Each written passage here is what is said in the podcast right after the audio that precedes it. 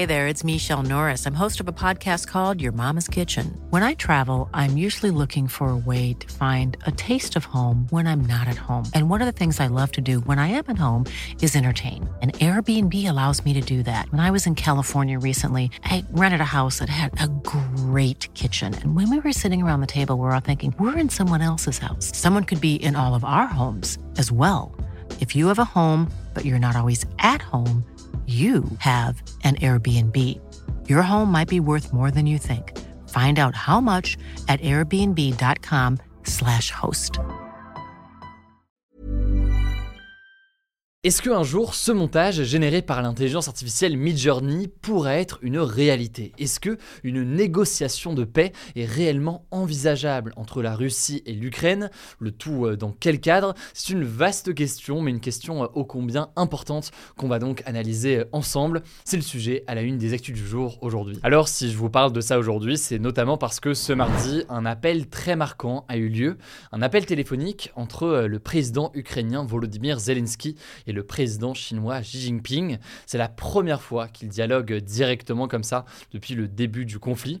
Et ce, alors que le président chinois Xi Jinping a échangé à de nombreuses reprises en parallèle ces derniers mois avec le président russe Vladimir Poutine. On avait évoqué notamment cette rencontre directement en Russie. Et suite à cet appel entre l'Ukraine et la Chine, eh bien, la Chine a annoncé qu'elle allait envoyer une équipe de diplomates chinois en Ukraine pour tenter de démarrer des négociations de paix. C'est donc un signe très concret de cette nouvelle politique chinoise qui consiste à vouloir agir en tant que médiateur pour la paix dans ce conflit entre la Russie et l'Ukraine.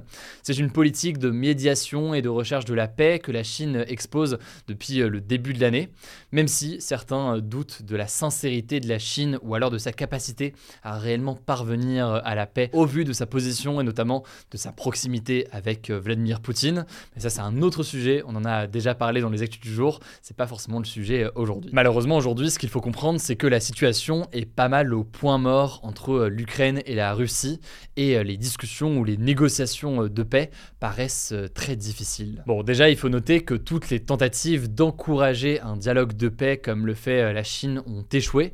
Il y a notamment eu la tentative de la France, tentative portée par le président français Emmanuel Macron au tout début du conflit, et avant même d'ailleurs le début de l'invasion à grande échelle en mars 2022, avec ces appels téléphoniques importants et répétés entre le président français et le président russe. Après ça, il y a aussi eu des discussions et des négociations qui ont été entamées par la Turquie. Des négociations qui ont duré une partie de l'année 2022. Or, eh bien, Vladimir Poutine avait dit au président turc Erdogan que l'Ukraine devait accepter, je cite, les nouvelles réalités territoriales.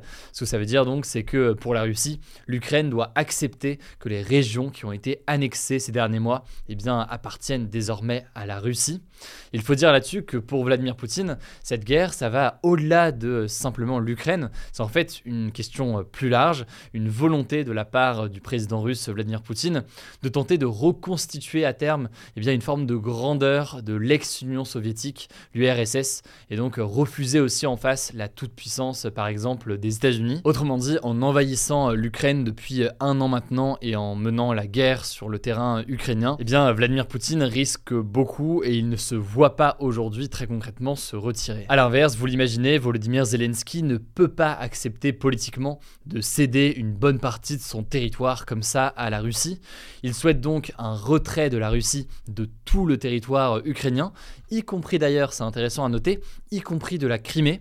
La Crimée, c'est donc ce territoire qui a été annexé par la Russie en 2014. Mais en l'occurrence, concernant la Crimée, il semblerait qu'un certain nombre de dirigeants occidentaux, donc ils peuvent être nord-américains ou européens, qui aident donc financièrement et militairement l'Ukraine, ont formulé à demi-mot que la Crimée serait sûrement difficile à récupérer de la Russie, et que ce serait peut-être un territoire à laisser à la Russie pour espérer un accord de paix. C'est un sujet qui embarrasse pas mal les alliés de l'Ukraine. Je vous mets un lien en description si vous voulez en savoir plus. Bref, quoi qu'il en soit, vous l'aurez compris, la dynamique n'est pas à la négociation. L'Ukraine est en train de recevoir des nouvelles armes qui viennent notamment du coup des Occidentaux, et elle prépare une contre-attaque militaire pour tenter de reconquérir ces territoires qui sont occupés aujourd'hui par l'armée russe. Mais cependant, si on creuse un petit peu, c'est intéressant de noter qu'il y a quelques leviers sur lesquels bien, en cas d'accord de paix un jour, les deux pays pourraient jouer. D'abord, première chose, certains spécialistes estiment que pour essayer de parvenir un jour à un accord de paix,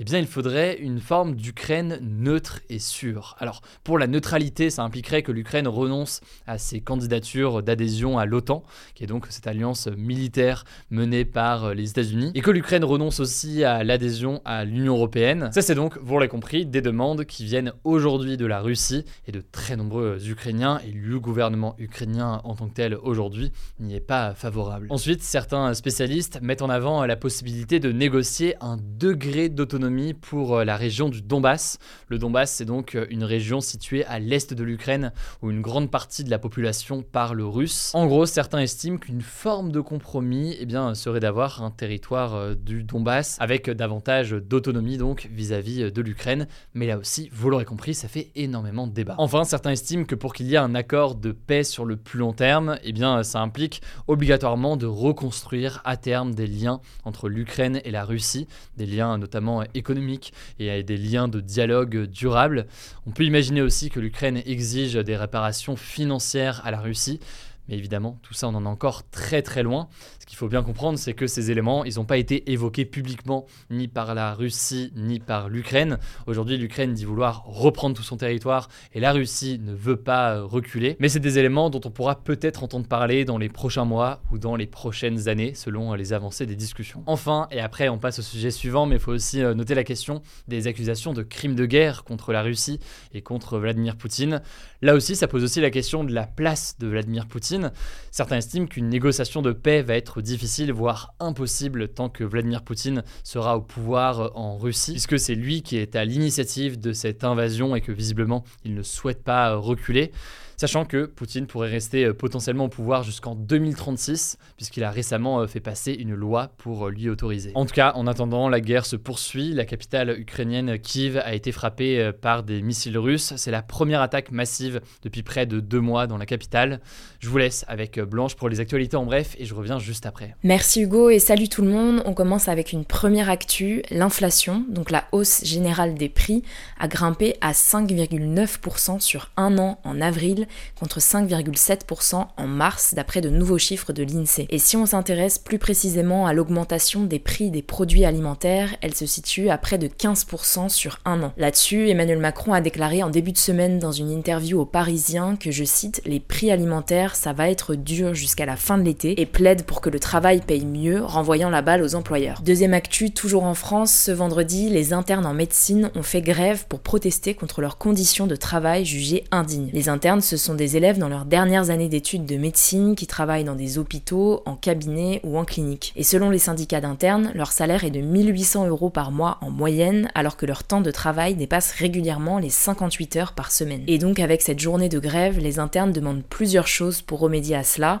un vrai décompte de leurs heures de travail, 300 € de salaire en plus par mois et une indemnité logement d'au moins 300 € car la plupart d'entre eux ne sont pas logés en internat. Troisième actu, on vous en parlait ce mardi, une vague de chaleur frappe en ce moment l'Espagne, eh bien elle va aussi toucher une partie de la France ces prochains jours. En Espagne, les températures ont atteint les 40 degrés dans le sud du pays, un record historique pour un mois d'avril, et en France, c'est le sud-ouest du pays qui va subir la vague de chaleur, avec des températures qui pourront atteindre les 30 degrés, notamment dans les Pyrénées. Il faut savoir qu'avec le changement climatique, ces vagues de chaleur risquent d'arriver de plus en plus tôt dans l'année et de manière plus fréquente. Quatrième actu, au Soudan, un pays d'Afrique du Nord situé au sud de l'Égypte, les affrontements entre les groupes armés continuent, malgré l'arrêt provisoire des combats décidé mardi et qui a été prolongé jusqu'à dimanche. Ce jeudi, des habitants de la capitale Khartoum ont subi d'intenses bombardements.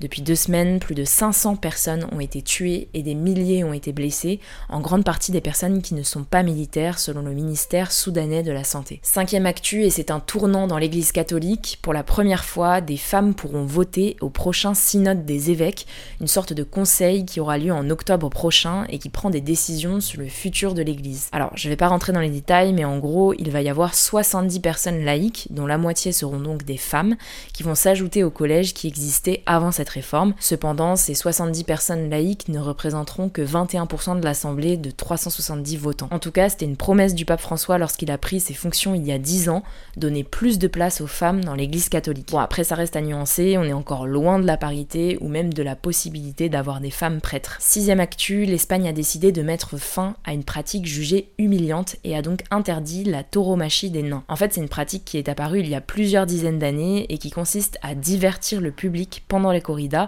avec un spectacle à visée humoristique présenté par des personnes atteintes de nanisme qui se déguisent et qui pourchassent des jeunes taureaux. Et donc finalement, les parlementaires espagnols ont décidé de mettre fin à ces pratiques qui, je cite, sont utilisées pour susciter la moquerie, le ridicule ou la dérision du public envers les personnes atteintes de nanisme. Alors, c'est une décision qui a été saluée par les associations de défense des droits humains, mais qui a été critiquée par certains des professionnels concernés qui considèrent qu'ils sont respectés pendant ces spectacles et que cette interdiction va les empêcher de gagner leur vie. Enfin, dernière actu, et on va parler de sport, la navigatrice sud-africaine Kirsten Neuschäfer, 40 ans, est entrée dans l'histoire ce jeudi en devenant la première femme à remporter une course autour du monde en solitaire, la Golden Globe Race. Elle est donc arrivée ce jeudi en tête de la course au Sable d'Olonne en Vendée après 235 jours en mer. Cette course consiste à passer par les 3 caps de référence, Bonne Espérance en Afrique du Sud, Loiwin en Australie et Horn au Chili, sans escale, sans assistance et sans moyen de navigation moderne. Voilà, c'est la fin de ce résumé de l'actualité du jour. Évidemment, pensez à vous abonner pour ne pas rater le suivant, quelle que soit d'ailleurs